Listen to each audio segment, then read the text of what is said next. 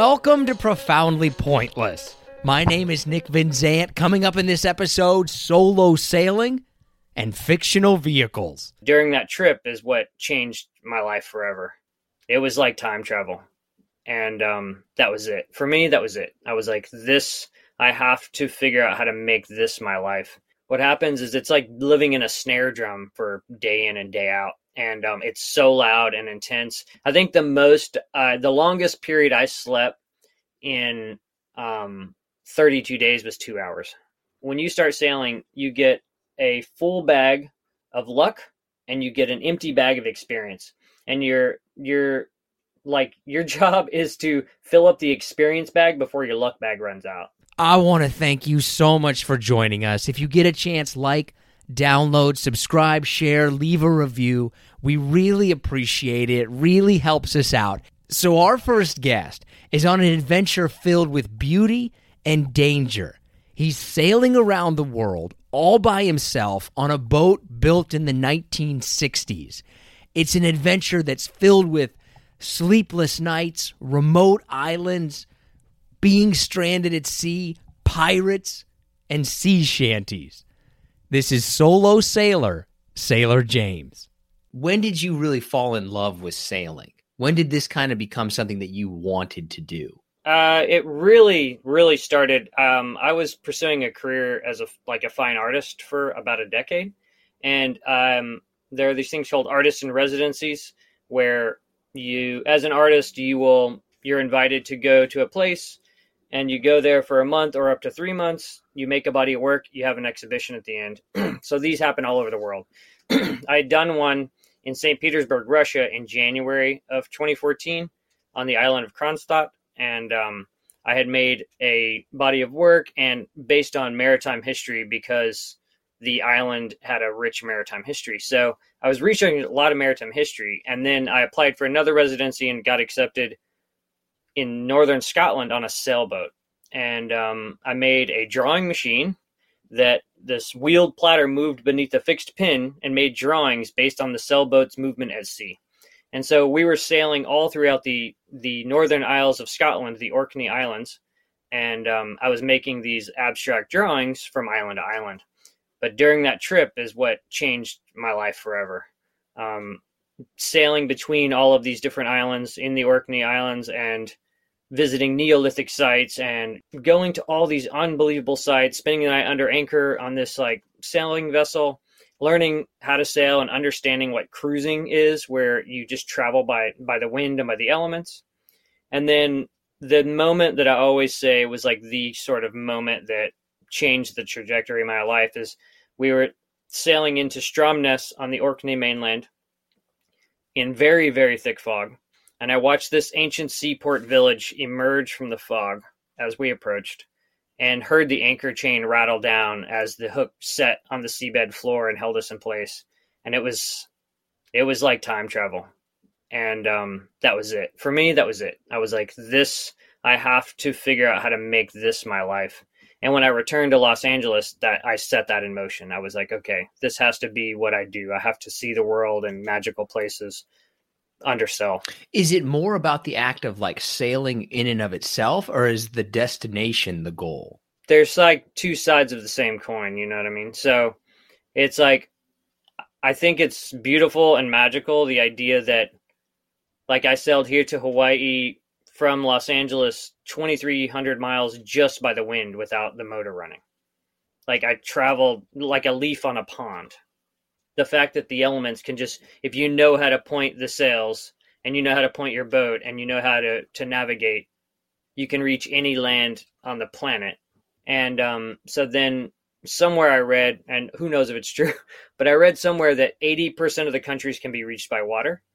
And i was like that's like a fascinating option to be able to travel slowly and uh, using the elements and um, reach all of these like foreign places and new cultures and see beautiful things. Now, is is the goal still to kind of what is the word circumnavigate the globe? That's yeah, that's what I'm doing right now. Yeah. Now, how long would it take you if you were just like to do it nonstop? Like, how long would it take you to circumnavigate the globe? Uh, I think nowadays it depends. On my boat, my boat is a 1965 sailboat, so she's older and not as fast, so it would take about a year. Is that fast or is that slow? I'm not entirely sure which one that is. Today's standards, it's very slow. like because nowadays boats are like made differently. They're much faster, um, but they're also far less comfortable. So there's a trade off.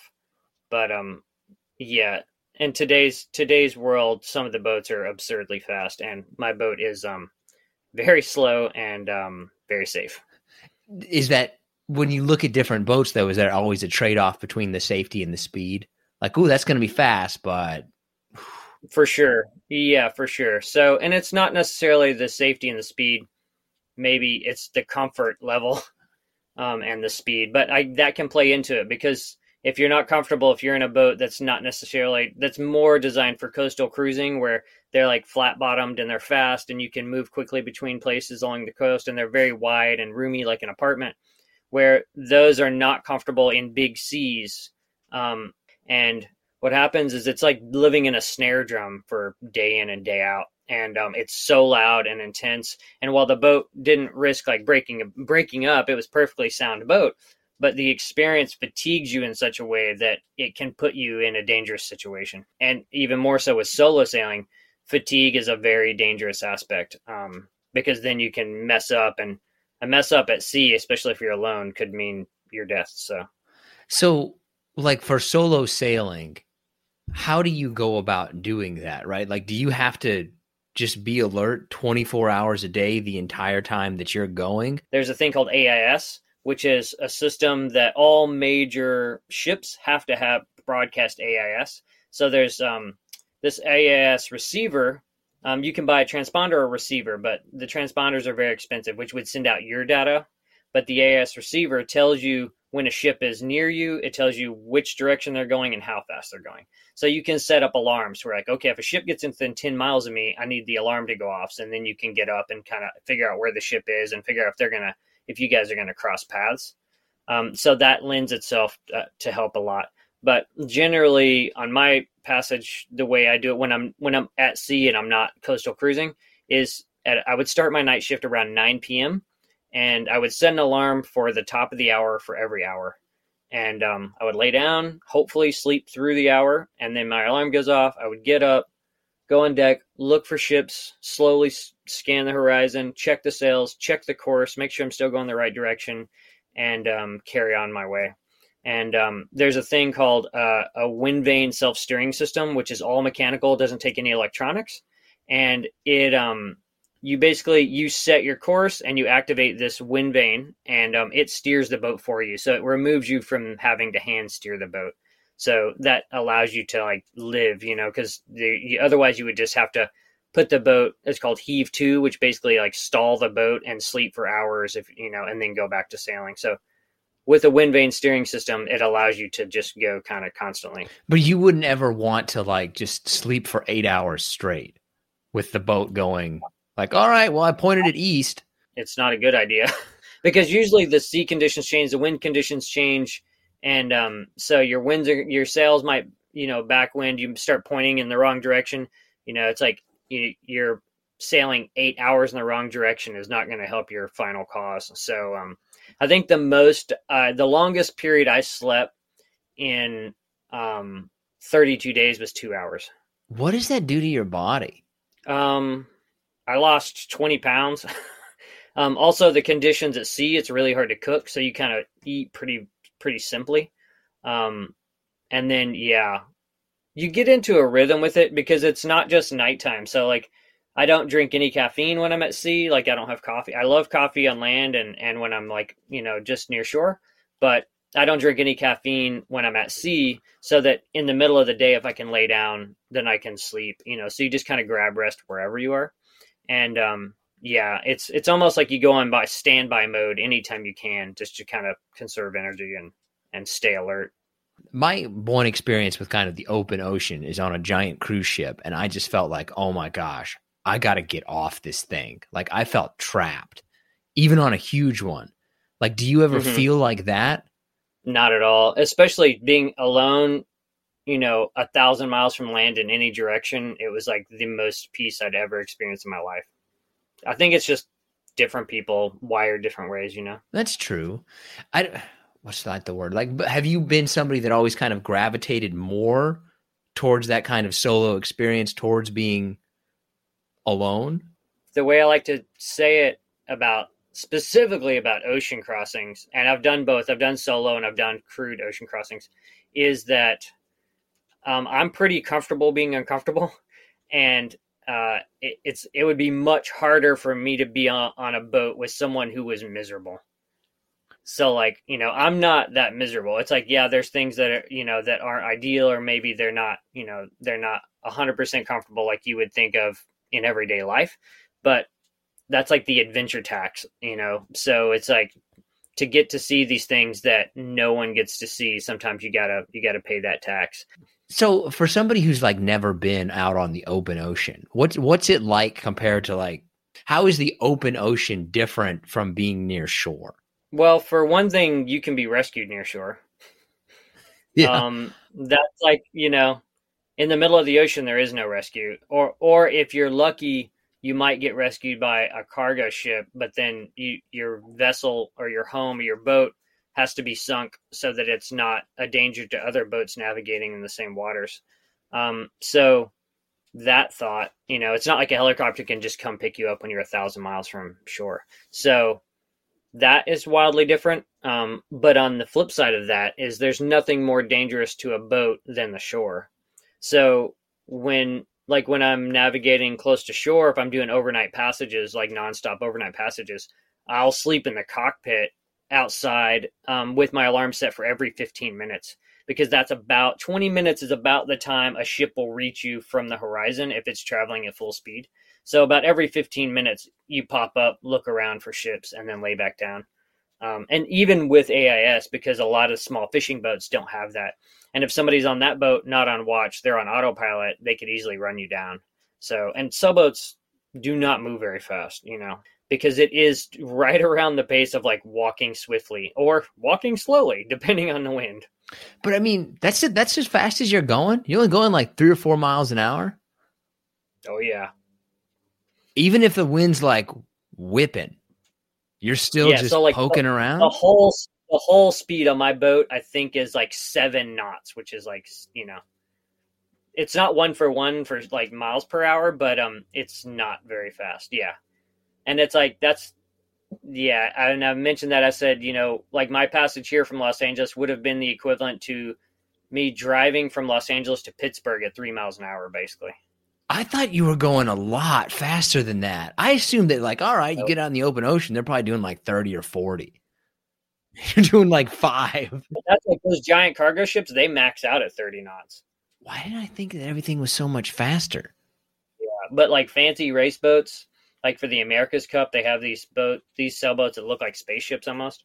Those things will go like 40 knots, or you know, those those things are totally bananas. But they don't go long distances really at that speed. You know, I have never but, understood why it's knots and not just miles per hour. Back in the age of sail, the way they would determine the speed of the ship is they had a log that was tied to a rope, and the rope had at specific lengths had knots tied in it and they would turn an hourglass over, throw the log in, and then count how many knots went through their hand until the hourglass ran out, and then they would write down how many knots in the logbook. That makes perfect sense.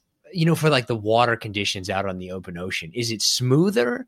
Is it wavier? Is that the right word? Like, what's it yeah, like? It, well, it all depends on almost everything depends on the wind.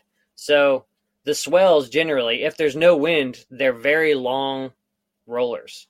So the the swells are long, and you know it's like long swells are not dangerous. I've sailed in you know 20 foot seas in the North Atlantic, but they were long periods, and they so they're not breaking waves, so they're not scary.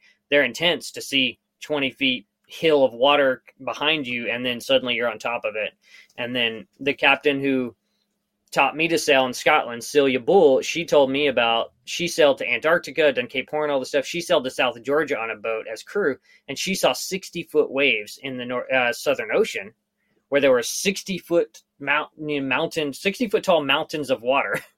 and then they were on top of 60 foot mountain of water looking down into the trough 60 feet so if they're long period and they're not breaking then they're not dangerous but here in the pacific the it's um it's a very calm ocean primarily other than like if you're in a hurricane track or if you're in the north pacific and if basically it's like any ocean in the correct season is fine.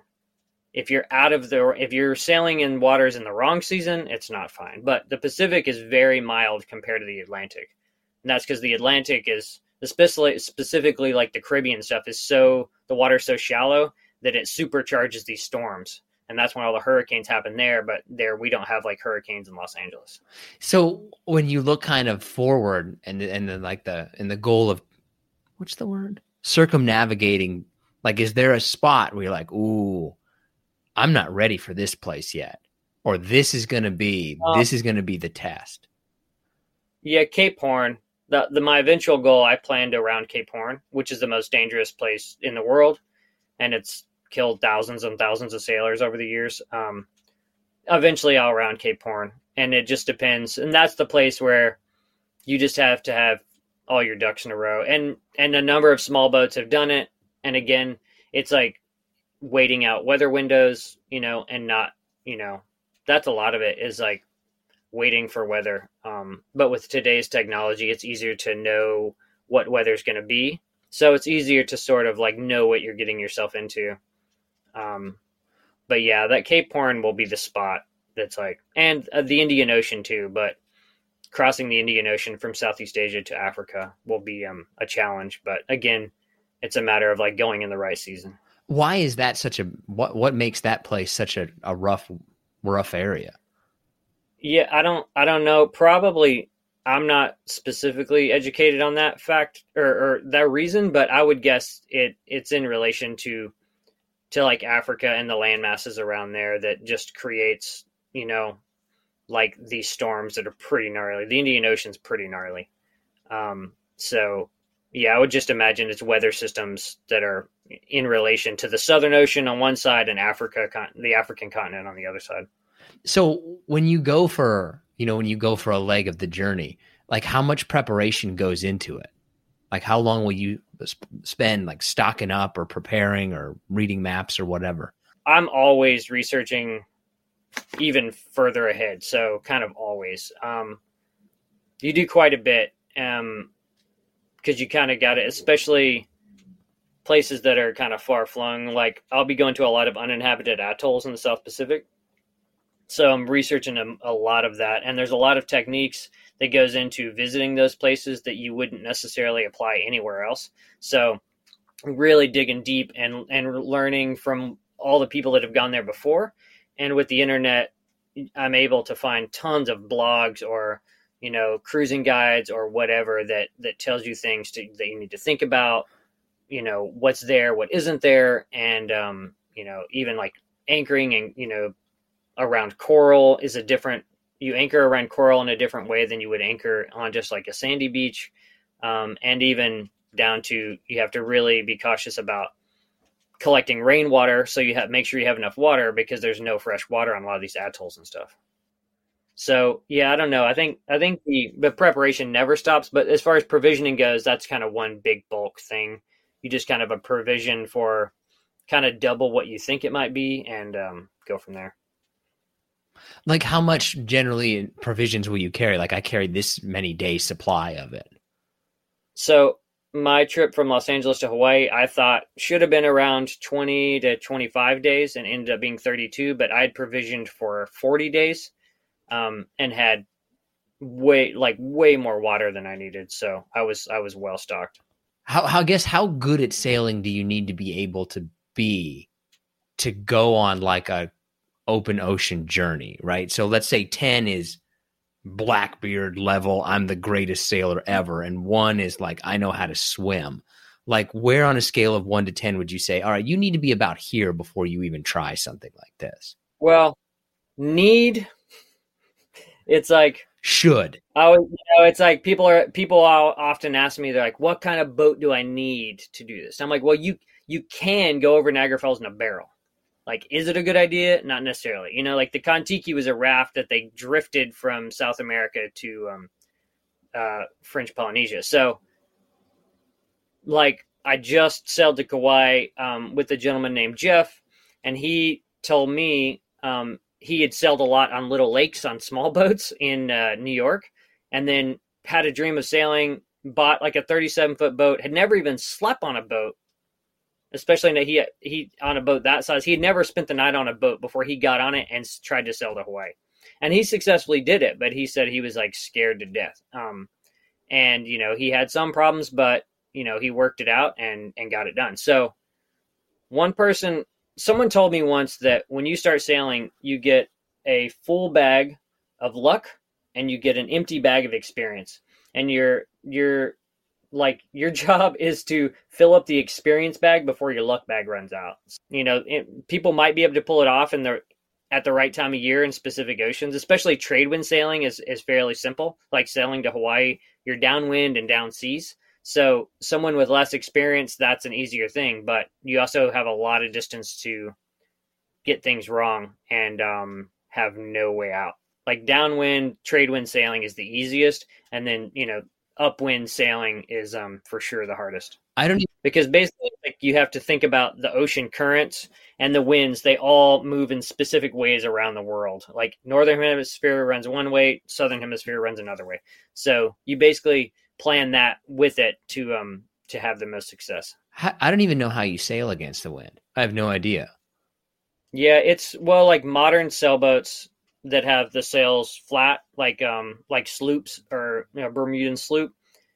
Um, once they figured that out, it acts like a the wing of an airplane. So it uses lift, so that basically like the wind on one side of the sail creates a high pressure system and the wind on the other side of the sail creates a low pressure system and they want to meet so it's almost like squeezing a watermelon seed through your fingers it like pushes it forward are you ready for some harder slash listener submitted questions sure what is your most memorable experience sailing probably well for me it's probably when i lost my rudder and all steerage a thousand miles from hawaii i think that one's going to stick with me for a while and being adrift in the ocean for three days. Um, that's fairly memorable to me. So what? Like, obviously you survived this, but how? That seems like a problem. Very, very big problem. Yeah. How did you lose it?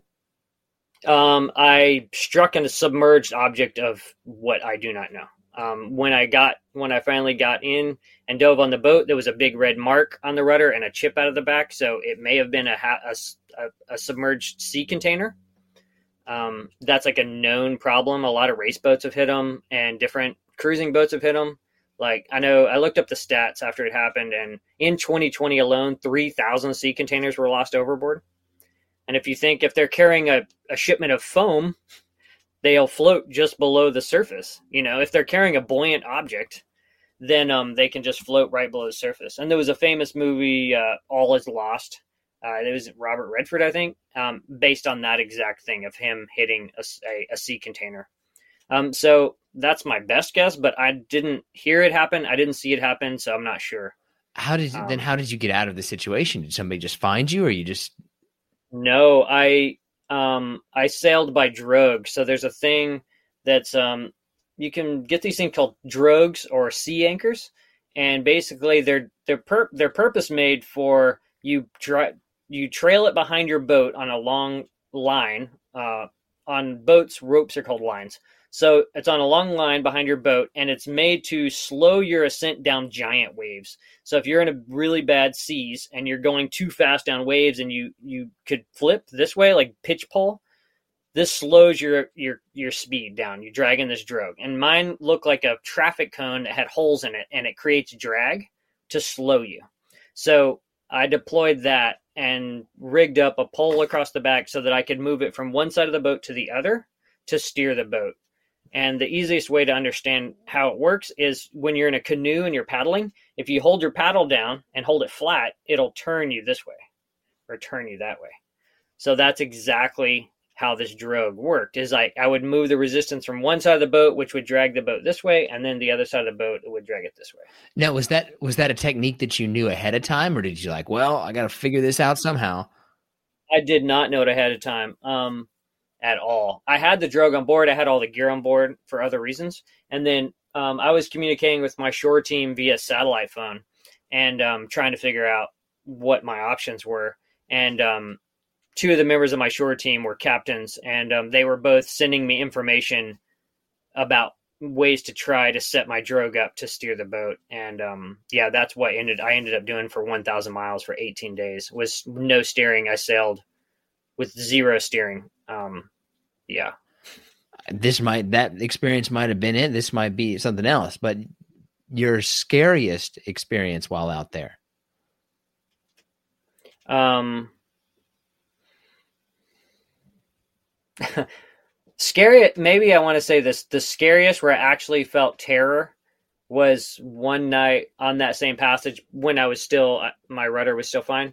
Um, I came out in the middle of the night and um, it was in very thick fog, and there was a shadow from my navigation lights um, projecting like a, uh, the shadow on the fo- the wall of the fog directly behind me, and it looked like there was a boat within 20 feet of me. And I, I it was very alarming. I really, really, I shit myself, and I was like, "Oh my gosh!" And um, and then I sat there for a minute, and then realized it was like my own shadow. So I was scared of my own shadow. That was literally as like if I'm gonna say the most terrifying, maybe not the most concerning, but the most like actual right. terror. That yeah, for sure. Oh, that like that split second of like I'm dead, I'm dead. I was yeah, just terror. Yeah. Coolest animal yeah. you've seen? I encountered like four finback whales off the coast of California, and that was pretty amazing because they're such big creatures. And I've had a lot of encounters with whales over the years, and you know, stampedes of thousands of dolphins as far as the horizon could see. I've seen thousands of dolphins, um, but seeing these finbacks, I'd never seen finbacks before, and they were just it was like very calm seas, and they were just just breaching very slowly, or not breaching, but you know surfacing very slowly, and it was just it was quite a scene. What is your favorite sailing related movie? Now, now does that mean movie or documentary? I feel like it's got to be movie. Documentary, I feel like it's cheating a little too bit. Easy. Yeah, yeah, too easy, too easy. Or the one that sailors would be like, yeah, they got it right. Oh, there's no sailing movies that sailors would say they got it right, other than maybe Captain Ron. That's probably the closest to getting it right. This kind of leads us into our next question. Honestly, are you prepared for pirates? Um, there are only pirates in very, very, very few places in the world. Um, near the entrance of the Suez Canal, near Somalia, um, is obviously of great concern. But they're actually more interested in, well, they used to be more interested in capturing cargo ships where they could get millions of dollars worth of ransom. Um, the other place where there's like piracy is a concern is in the Malay Sea near Malaysia, but that's mostly you just don't sail at night. Uh, so like if you buddy boat or you just don't travel at night, you know, mostly it's like local bandits you know, it's like people who are, you know, trying to find food for their families and stuff. So it's like people are very scared of imaginary boogeymen, and um, piracy is not a great issue at sea. Not not something that you're staying up at night for necessarily. Not ever. Favorite piece of sailing lingo. Piece of sailing lingo. I gravitate towards the poop deck. I feel like most people. There's that. yeah, yeah. Um, I don't know. Batten down the hatches is always, you know, an easy go to. Have you ever said something like that in real life though? When you've been like batten um, down the hatches, well, you know, okay, no, here's here's the one. Here's here it is. I got it. My favorite sailing lingo is most certainly land ho, and I have for sure always said it when I first sighted land, for sure. um, Favorite sea shanty? Do you do you have any good sea shanty recommendations? Haul away, old Joe is my favorite sea shanty. I don't know what's how does that one? Do you remember how that one goes? Yeah, haul away, haul away, Joe. Oh, that's pretty yeah. good. They seem to be making a big a big comeback all of a sudden.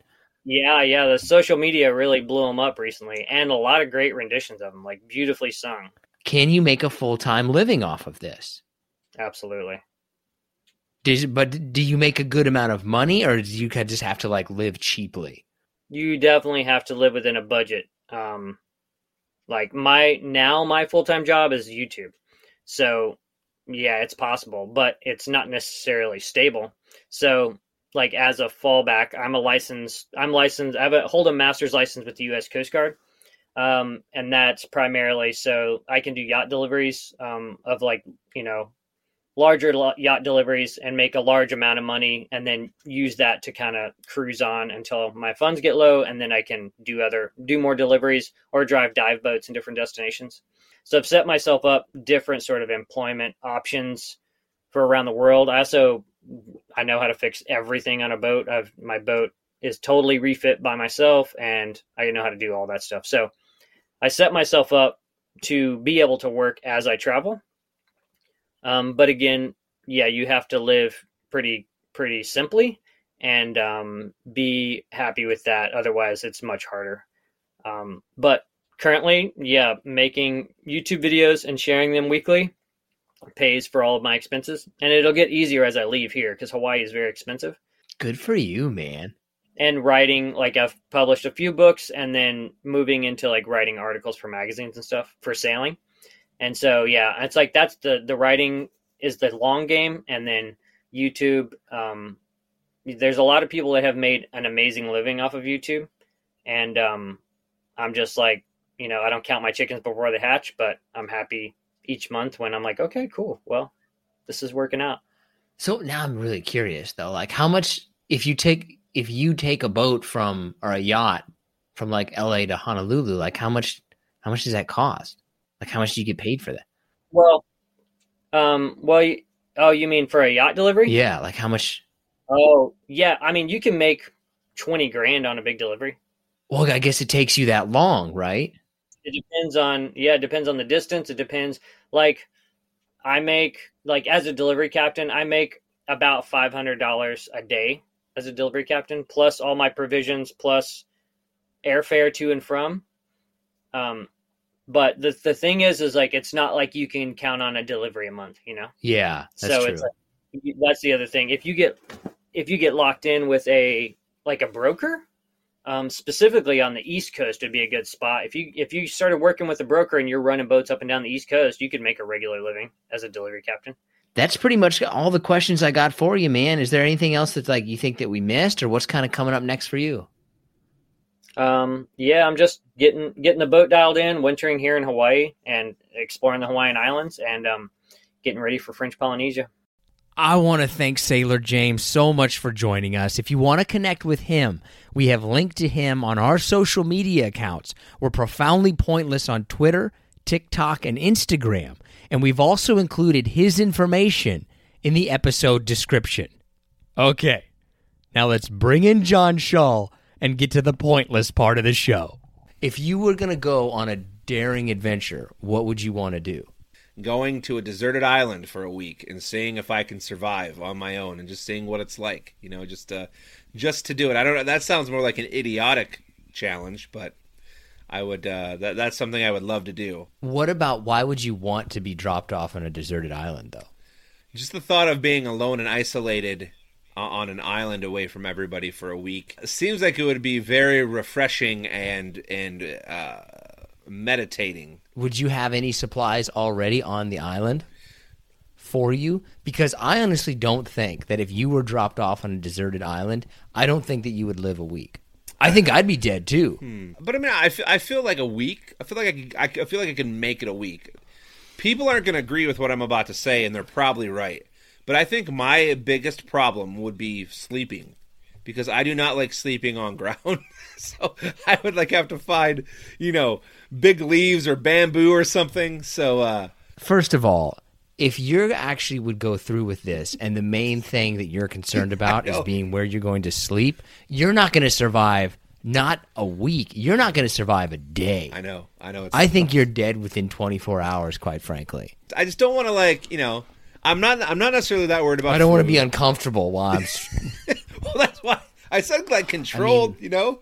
But see, I kind of understand that because my biggest concern would be like, well, I want to take a shower at the end of the night. Like, I want to be, I want to be able to wash myself off and be clean. So I don't think I would last very long either. All right, let's move on. All right. Uh, is it shout out time? Yeah, yeah. Shout out time. Time. Oh god. Oh god. We are now on week uh, nine of John doing that. We bought him a microphone nine weeks ago. He continues to be impressed by the technology of a microphone and thinks it's amazing to talk right into it. I was my own echo there, just for those who are wondering. All right, here we go. Uh, Josh Mallory, appreciate you. Uh, Jesse Bell, Chris Bronson, Daryl Hicks, Evan Lawler, uh, Kelly Yates, Thomas Zatish, Michael Marker, Kim Sattler, and Ryan Sullivan. Uh, appreciate each and every one of you. Check us out on the socials. You know where to find us if you haven't already. Uh, all right, Nick. Uh, let's see here. Got a couple of uh, bangers for you. Um. Oh god. Uh, which is the more preferable working shift for you?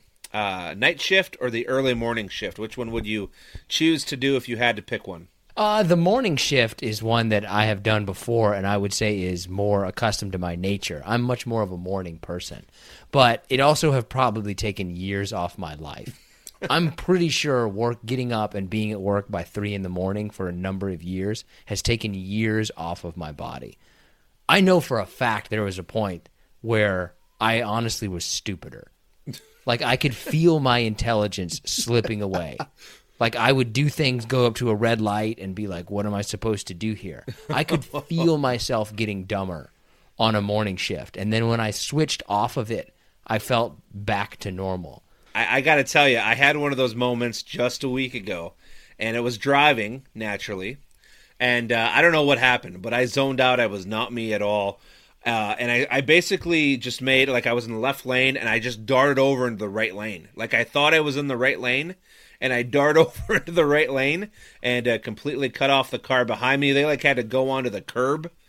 Half their car went onto the grass. They it was a woman. She was really pissed at me. She got up next to me and was like flipping me off and like, yeah, she was really angry. And I don't blame her for being angry.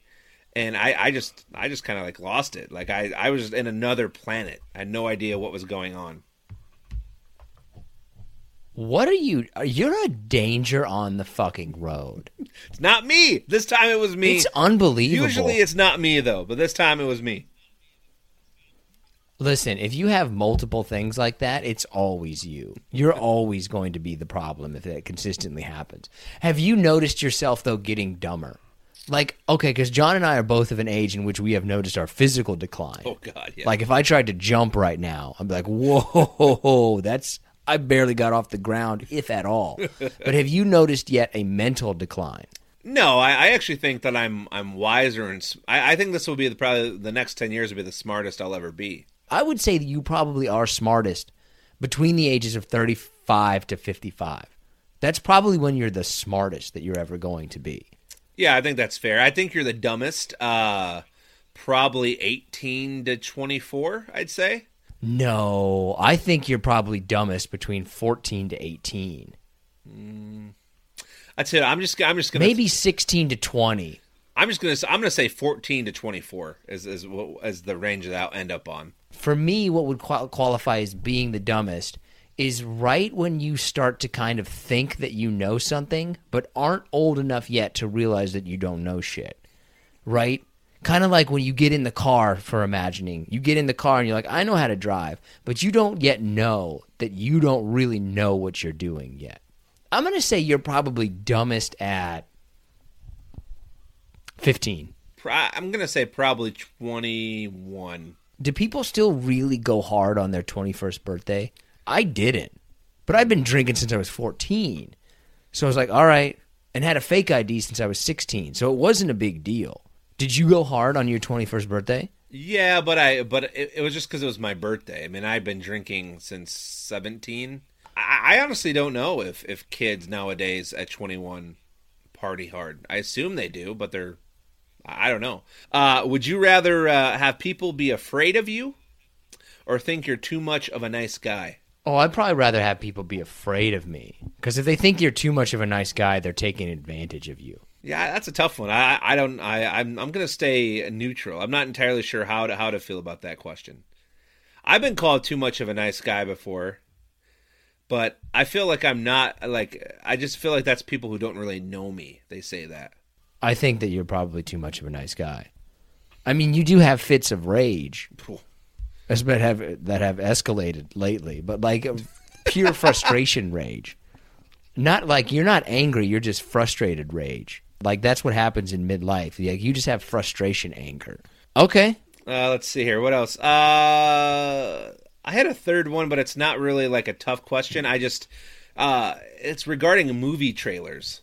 Like, does anyone give a shit about movie trailers anymore? Are they a waste of two minutes and 15 seconds? I don't really appreciate movie trailers because if it's a movie that I want to see, I don't want to see anything about it.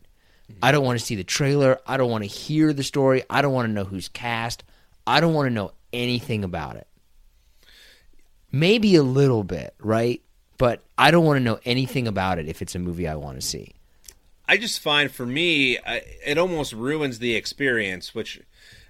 Because lately it seems like the last few things I've watched or been excited about, the trailer comes out and it reveals three quarters of, of, of the plot. Like it just it re- either reveals too much or doesn't reveal a damn thing. I would honestly say that so many movies that I've been interested in watching, like on streaming, I'll watch the trailer and then wonder, well, I don't need to see this now because I just saw it in the trailer. Yeah, I mean, I do feel like it didn't used to be that way. It used to be a tease, and now it's like, oh, I just saw that movie. Maybe it's because all the movies are kind of the same. Like, I, yeah, I've seen, I've seen a murder mystery. I know how they go.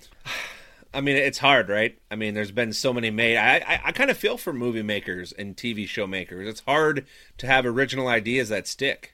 I, it has to be. Do you think that there are more doors in the world or wheels?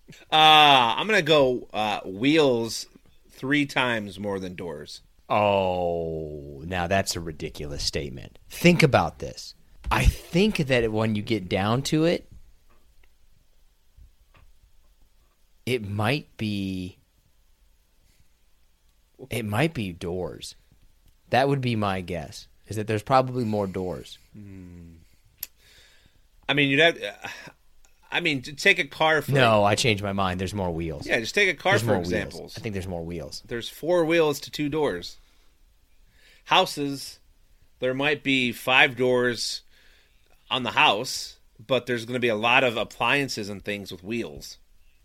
That's true, right? I think that's where wheels gets it because Yeah. people probably think that oh, there might be as many car wheels as there might be doors. But then you think about what all has wheels, all the bicycles, all the kids toys, all the appliances, the luggage, all the other stuff that has wheels on it. So it has to actually be wheels when you really think about it. Yeah, I I think Because there's just too many there's too many things that also contain them. I think it's wheels time. I think it's three times wheels. Like I think wheels. There's I think there's a lot more wheels than what you're giving wheels credit for. I think you've probably convinced me. Can we talk about Tom Brady real fast? Oh, fine, go. This This, everybody saw this coming. Everybody, No. everybody knew that this was going to happen. That Tom Brady was not, he was coming right back. I just thought it would be with a different team. but I, I have my theories on this. Do you think it's because he didn't get like the the year long, you know, every city he goes to, like you know, bow down and praise who Tom Brady is retirement tour? I do think that those guys really struggle. And not only do I think this, but after interviewing some of them in a former career, like I think that they really struggle once they leave because the best parts of your life are it's basically like re- I mean it really is retiring early. Like the best glory moments of your life are all behind you Oh, and all it's all downhill. Whereas most people's lives, I don't think are like that. I think that sports people really struggle with the idea that once they retire, like they will never be as famous and as looked up to and as whatever as they were, and it's all downhill for them. And I don't. I think a lot of them really struggle with that. Uh, I know you don't watch professional wrestling, but it comes back to this. And you want to talk about like careers where the athletes cannot let it go. I mean, that's perfect. I mean, Stone Cold Steve Austin is coming back to wrestle at WrestleMania in a couple of weeks. And you're talking about a guy who 19 years ago said he would never come back in a ring because he has two fake knees, a broken neck, and now he's coming back in the ring for who knows why. Like it just, I, I agree with you 100. percent But yeah, man, that's uh, you know, I got- Um, had to get some TB12 all right. love in here, man. Had to. They have the fact that you abbreviate it too is just it's offensive to me and it, physically painful. Physically painful listening to it. Okay, are you are you ready for our top five? I am, and it's uh, it's gonna be a good one. All right, so our top five is top five fictional vehicles. What's your number five? I'm gonna start with the Mystery Machine from Scooby Doo. I think that's honorable mention ten years ago at best. I think I think the the show's iconic. I think it's still around, and people, uh, maybe not the super young generation, but I, I think people know who Scooby Doo is, and they know who the, what the who and what the Mystery Machine is. Uh, my number five is Mario Kart's Kart. Oh man, okay, yeah, I have I have that on my list uh, a little a little bit up. So I, I guess you can you can talk about it if you want, or we can wait for a little bit. But uh, yeah, man, that you have to have it on the list. All right, what's number four? So my number four is the Batmobile. You better have some fucking stacked fictional vehicles ahead of that for the Batmobile to be number four. I mean, I, I I think I do. Like I said, I, I think you're gonna have an issue with my number one. I really do. But I hope I, I don't think you will. But we'll see. So yeah, so my, my number four, regardless, is the Batmobile. And then I guess just getting to it, my number three is Mario Kart's kart. That's a, I could go that high for Mario Kart's Kart. Mm-hmm. Yeah, I could go as high as number three. I wouldn't go any higher than that, but I could go up to number three if you wanted to. Um, my number four is something that some people will immediately be like, "Ooh, that's a good one." They'll think it will be higher, or they'll have no idea what I'm talking about. But Cat Bus from My Neighbor Totoro. If you know what it is, you'd be like, "Damn, yeah." I'm gonna have to Google it because I'm not entirely sure that I'm. I think I know what it is. you have you've probably seen like Oh, yeah. allusions to it in other media right like you know what it is but you don't know why you maybe have never seen that movie it's a fantastic movie Yeah, I, I, I know what it is. Um, man, that that's a wants to tough one for me. I I'm I can't believe. Ugh. Yeah, that that might have ruined your top five. That's that's kind of a weak number four, man. you it's not a weak number four if you are if you've seen that movie you'd be like that might be too low for number four there's there's there's only two ways you feel about this it shouldn't be on the list or it should be higher on the list my number three is santa's sleigh It's still real. It's, it's a fictional vehicle Santa's real. I don't know, understand what you, that. That should first off, if that's on the list, that should be number one. Uh, and we should have put it like should have probably been number one we, honestly we should have put a rule in here that you had to leave Santa's sleigh out of it. But uh, that that's fine. That's that's a good number three. That, I mean, it should be. One. You didn't think of it though, did you? No, I didn't. Okay. All right. What's your number two? My number two is uh, I I- I got I got a double here. Uh, the DeLorean and the Ghost or uh, yeah the Ghostbusters uh, car, the Ecto One. I could I can understand the DeLorean. Now that one I understand. That's iconic. The Ghostbusters car, who gives a shit? That wasn't even a central point of that movie that much. Like the DeLorean was central to Back to the Future. The Ghostbusters car was just like, oh, they got a car. I, I agree with you that it wasn't a large part of the movies, uh, but it's become iconic. Everyone knows what the Ghostbuster car is. I, everybody, it's No. But it's like everybody knows what it is, but it's not as big of a deal. The the Ghostbusters car is like Carl's Jr. You like maybe somebody's been there and maybe maybe they like it. You've heard of it and maybe you know somebody who likes it, but the DeLorean is McDonald's. Be like, "Oh yeah. this oh, guy yeah, I know just dropped the Carl's the Jr. Ghostbusters car, it's like, mm, it's Carl's. It's the Carl's Jr. Gosh. of fictional vehicles. All right, all right, what's your number? My number two is the Millennium Falcon. Millennium oh, Falcon. that's a good one. Oh, I forgot about the Millennium Falcon. That's that's a really good one, man. The only question in my mind is what's more famous, the Millennium Falcon or the Star Destroyer? Like, which one of those do you think in your mind is more iconic, a Millennium Falcon or the Star Destroyer? I mean, I would say the the Falcon, but that's me. I think you know an individual vehicle more when it comes to the Millennium Falcon, but the Star Destroyer is the cooler vehicle. Like if I had a choice, like do you want the Millennium Falcon or you want the Star Destroyer? I'm going to take the Star Destroyer. I mean, out of those two, sure. If I'm going from the from the Star Wars universe, though, give me a pod. Let me get in a pod race. That sounds like a lot better. God. But not to, not to make you have an aneurysm here. Uh, I will just say All the Star Wars people are fucking rolling over in their graves right now. I, I'm sure they are. That's you fine. basically said that you know what you ba- you know what you essentially said. You just said that Vinny Testaverde is a better quarterback than Tom Brady. That's basically the equivalent of what you just said. I, I got nothing. I'm, I'm going to stand by it. I said I'll stand by it. But I, I, I would pick, uh, you know, uh, the Millennium Falcon more times than not as being the better vehicle. Okay. My number one is pretty obvious. Since you have supposedly a different one, I think you should go last. But my number one is the Batmobile. Okay. Everybody, everybody would drive the Batmobile. Like fuck yeah, I drive this because it's cool. You can be Batman. You're probably gonna get something on the side if you're showing up in the Batmobile. Yeah, I, I. I mean, that's why I put it on my. That's why it's on my top ten or top five, not top ten. Uh, I almost. But do you have to put like? Do you have to add the the bat um, cycle or whatever it's called too? Do you have to just? Is that just included? I've never been really sure if the Bat Cycle is part of the Batmobile or not. But all of other all of Batman's other shit is comes secondary to the Batmobile. Yeah. It might be his like I think if you're gonna go with Batman's gadgets, his most iconic gadgets, it's basically the Batarang and then the Batmobile. And he's got a lot of other shit, but it's really just those two things. and then it's like eh, Have, some some like grappling hook. have you seen the new one yet with uh, Grappling hook. Twilight guy? No. First of all, put some respect on his name. He's an accomplished actor. Don't call him Twilight guy. I don't know. I, do, I don't know what what's his actual I don't what Robin. his name is. Is it Robert? Is it Robert or Robert Patterson? Robert Pattinson. Yeah, Robert Patterson. Pattinson. That's it. Yeah, Robert. Pattinson. Whatever his name is. Twilight guy.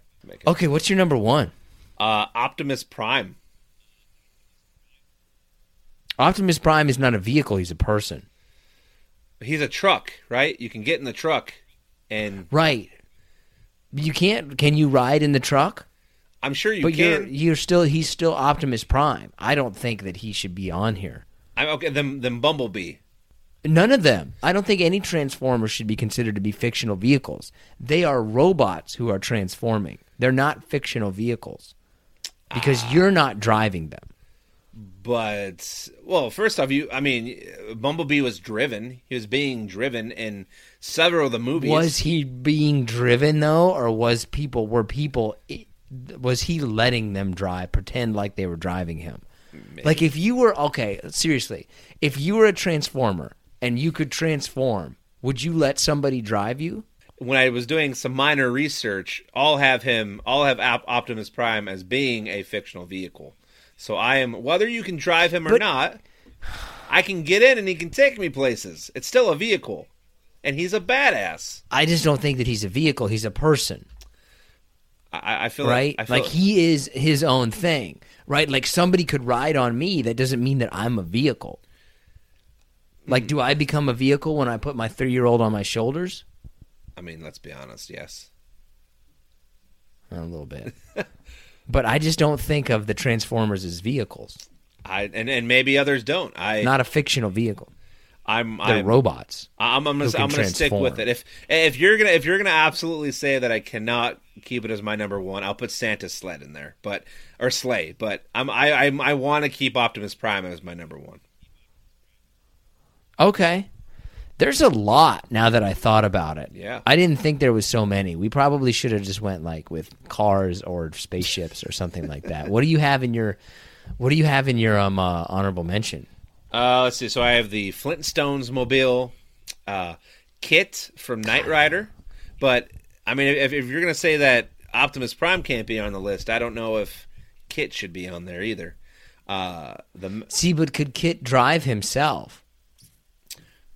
I mean, Or did were- he need somebody driving him? I mean, there there were times I believe when there was nobody in the vehicle and KITT would be there. Uh, you know. Uh, let's see what else. Uh, Magic School Bus, the Magic School Bus. Oh yeah, I could definitely do the Magic School Bus. Uh, Yeah, I, I remember that. I have the Aston Martin from from any James Bond. Uh, though you you can buy the car or a version of it, those are still f- fictional vehicles in the movie. So uh, James Bond's Aston Martin. Uh, and then for some reason I don't know what it's called, but I put down any any spaceship from E.T. or Stranger Things. Does Stranger Things have spaceships? Isn't there uh, isn't there spaceships in there? I don't know. I, I I think there is, but I could be wrong. I'm not entirely sure. I I've seen it. I thought there was a spaceship. I don't know. Uh, okay, I don't think that there's a spaceship in Stranger Things, dude. I was pretty inebriated What when I watched the series. So Okay, well, that's that's probably the best way to do it. Um, my honorable mention, I would say anything from the new Mad Maxes, like anything from that, like that'd be pretty fun to drive. Like maybe the War Rig or whatever the yeah, other cars that people are driving. If you're gonna go old school, you got to go with Pee Wee's bicycle from Pee Wee's Big Adventure. Um, better watch out though. There might be some maybe you could go with like e- extra something on that. I that. mean, he got a bad rap, but whoever that guy is, he got a bad rap because he, all he was doing was what? What was he doing? He was in like an adult movie theater, handling his business, right? Which who ratted on him? Like who went goes to an adult movie theater and is mad because somebody's jerking off in there? Like what did you think they were going to be doing? I mean, I That guy got a bad rap. But first off, I, I know it's fine to do that, and, and that's why those places are there. Well, I think it is illegal Well, to yeah. jerk off in public. it is. but I don't know who's complaining, right? Yeah, I, I think that's like, what did you think they were going to be doing in there? but I, I think if you're somebody at that time of his stature, you got to be smarter, man. Like you got a house, you got rooms. Go into the bathroom. Like, why are you publicly jerking it? And every, I mean, people around you know who you are. I mean, you're a discernible figure. It just, you know, he was probably high or drunk and just didn't give a fuck. And look what happened. God, that'd be embarrassing to get arrested for that. Could you imagine? Could you imagine how embarrassed you would be? Like, what'd you get arrested for? Jerking off in a theater? I mean, like, imagine you're the- in jail. It's like I killed a guy. I robbed a bank. I jerked off. I jerked off in a movie theater. Imagine those Like you're all in the same jail. Imagine those cops. Like, well, fuck, we have to go arrest this guy jerking off in a movie theater. God. They probably, I bet I would be more worried about those people because you don't know what somebody like that's going to react like. Like, ooh, shit, they could go crazy. What else, do you have anything else in your honorable mention? Oh, wait, it was my honorable mention. Yeah, it's your. Uh, I mean, maybe you could do like um, any of the famous trains, but I don't think they ride up to it, right? Like Snowpiercer or the Polar Express or the Hogwarts Express. Ooh. Any of those kind of things are up there.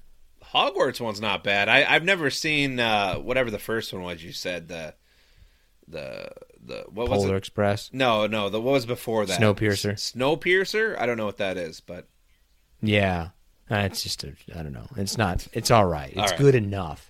The problem is, is like you could never put a you could never put a train in the top five because you need the tracks. Like it's not like you can go anywhere. wait a second. You can't just. D- t- Thomas the Train. Can you ride him? I don't think. I think he tows stuff. I don't think people are riding in him. Okay, because he. I mean that that yeah, would I don't see. I don't think. that'd be an honorable mention at, at the very least for me. Thomas the Tank. Thomas the Tank. Wait, is is Thomas the the guy that they were like? Chugga chugga chugga chugga. I think I can. Is that Thomas? I think so. I can. Yeah, I think I so. can. I think I can. Oh, okay. I forget sometimes. Um, Aladdin's carpet. The magic carpet. Yeah, that's not that's not bad. I you know, yeah. I also just looking over It's a list right. like the Jurassic Park uh, vehicle. I mean, that's pretty iconic. No. I don't care about that. Okay, that's going to go ahead and do it for this episode of Profoundly Pointless. I want to thank you so much for joining us. If you get a chance, please leave a rating or a review. We really appreciate it. It really helps us out. And there's so many fictional vehicles. Let us know what you think should be in the top five. Santa's sleigh is really hard not to put at number one if you're going to get right down to fictional vehicles. But Mario Kart, Mario Kart be fun as hell.